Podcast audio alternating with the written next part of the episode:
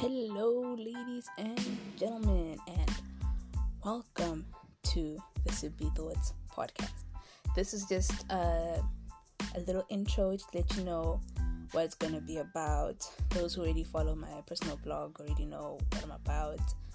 I basically blog about challenges that people face, especially us in our 20s, people in our 20s and who really don't know what's going on in life and we're still trying to figure this thing out. You know, adulthood is not easy, and there are so many things that happen here that we just need to just talk about, and that's what this podcast is about. I will be ranting, not in writing form, but in my voice, so you can, you know, get my tone. So sit back and listen, because it's about to go down.